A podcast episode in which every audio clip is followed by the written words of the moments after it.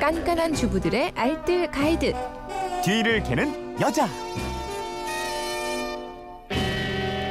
네, 알토란 같은 생활 정보가 있습니다. 뒤를 캐는 여자 오늘도 곽지연 리포터와 함께합니다. 어서 오세요. 네, 안녕하세요. 휴대폰 뒷번호 0405님이 문의하신 내용인데요. 겨울이라서 두꺼운 잠바를 자주 입게 되는데 여자들은 화장을 하면 잠바 목 부위에 파운데이션이 많이 묻어서 신경 쓰이고 보기도 싫고 그래요. 그렇다고 매번 두꺼운 잠바를 세탁하려니 망설여지기도 합니다.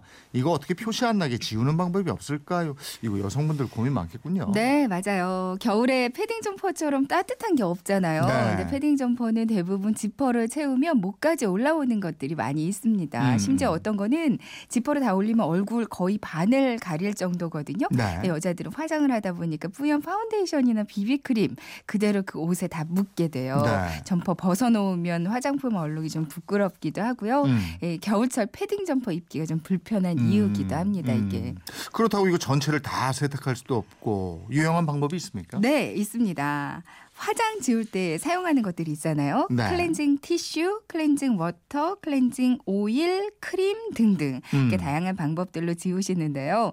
근데 점퍼에 묻은 화장 얼룩을 지울 때 가장 확실한 방법이 클렌징 워터예요. 그 세안용 액체 그거요? 네, 맞습니다. 어. 그러니까 화장을 지우고 얼굴 노폐물과 각질 등을 깨끗이 세안하기 위한 용도로 사용이 되고 있는데 클렌징 오일과 크림과는 좀 다르게 물, 그러니까 액체 타입이라서 질감이 아주 가볍고 산뜻하 거든요. 네. 클렌징 오일이나 크림으로 지우게 되면 기름 성분이 남기 때문에 또다시 이걸 닦아야 되고 또 깔끔하지도 않아요. 음. 근데 클렌징 워터를 지우면 한 번에 깔끔하게 지워집니다. 오. 대부분 이게 펌핑 형식이거든요. 네. 그러니까 화장솜에 듬뿍 펌핑을 몇 번 해주시고요. 음. 화장품 묻은 쪽을 톡톡 두드리면서 이렇게 문질러주면 눈에 딱 띄던 화장 얼룩이 싹 지워지거든요. 어.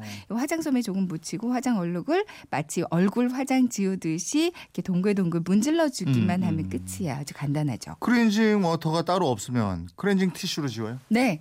티슈로도 비슷한 효과를 보실 수가 있어요. 음. 근데 일반 물티슈 말고요. 그냥 물티슈는 그 얼룩이 더 번지기만 하고 아주 지저분해질 수 있거든요. 네. 그러니까 일반 물티슈는 사용하지 마시고요. 클렌징 워터가 없다면 클렌징 티슈로 닦아주세요. 음. 이게 화장 확실히 화장 얼룩이기 때문에 화장 지우는 걸로 지워져야 좋더라고요. 아, 또 다른 방법도 있나요? 네.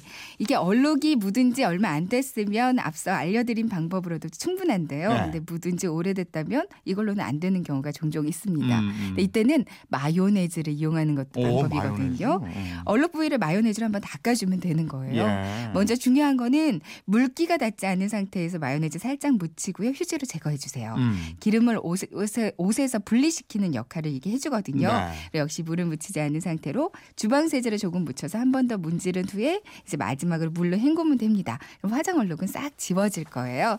그리고 겨울에 평상시에는요 패딩 점퍼 같은 거 입는 날은 화장을 좀 되도록 진하지 않게 하는 것도 좋겠고요. 네, 네. 아니면 스카프 같은 거 이용해서 이렇게 목 부위를 감싸주는 것도 음. 그 화장 얼룩이 안 묻게 예방하는 방법입니다. 그럼 또 스카프에 묻을 거 아니에요? 스카프는 그냥 세탁해주면 아, 아, 맞아, 금방이니까요. 아, 네. 그럼 부피가 좀 작으니까. 네, 맞아요. 예, 알겠습니다. 지금까지 뒤를 캐는 여자 곽지연 리포터였습니다. 고맙습니다. 네, 고맙습니다.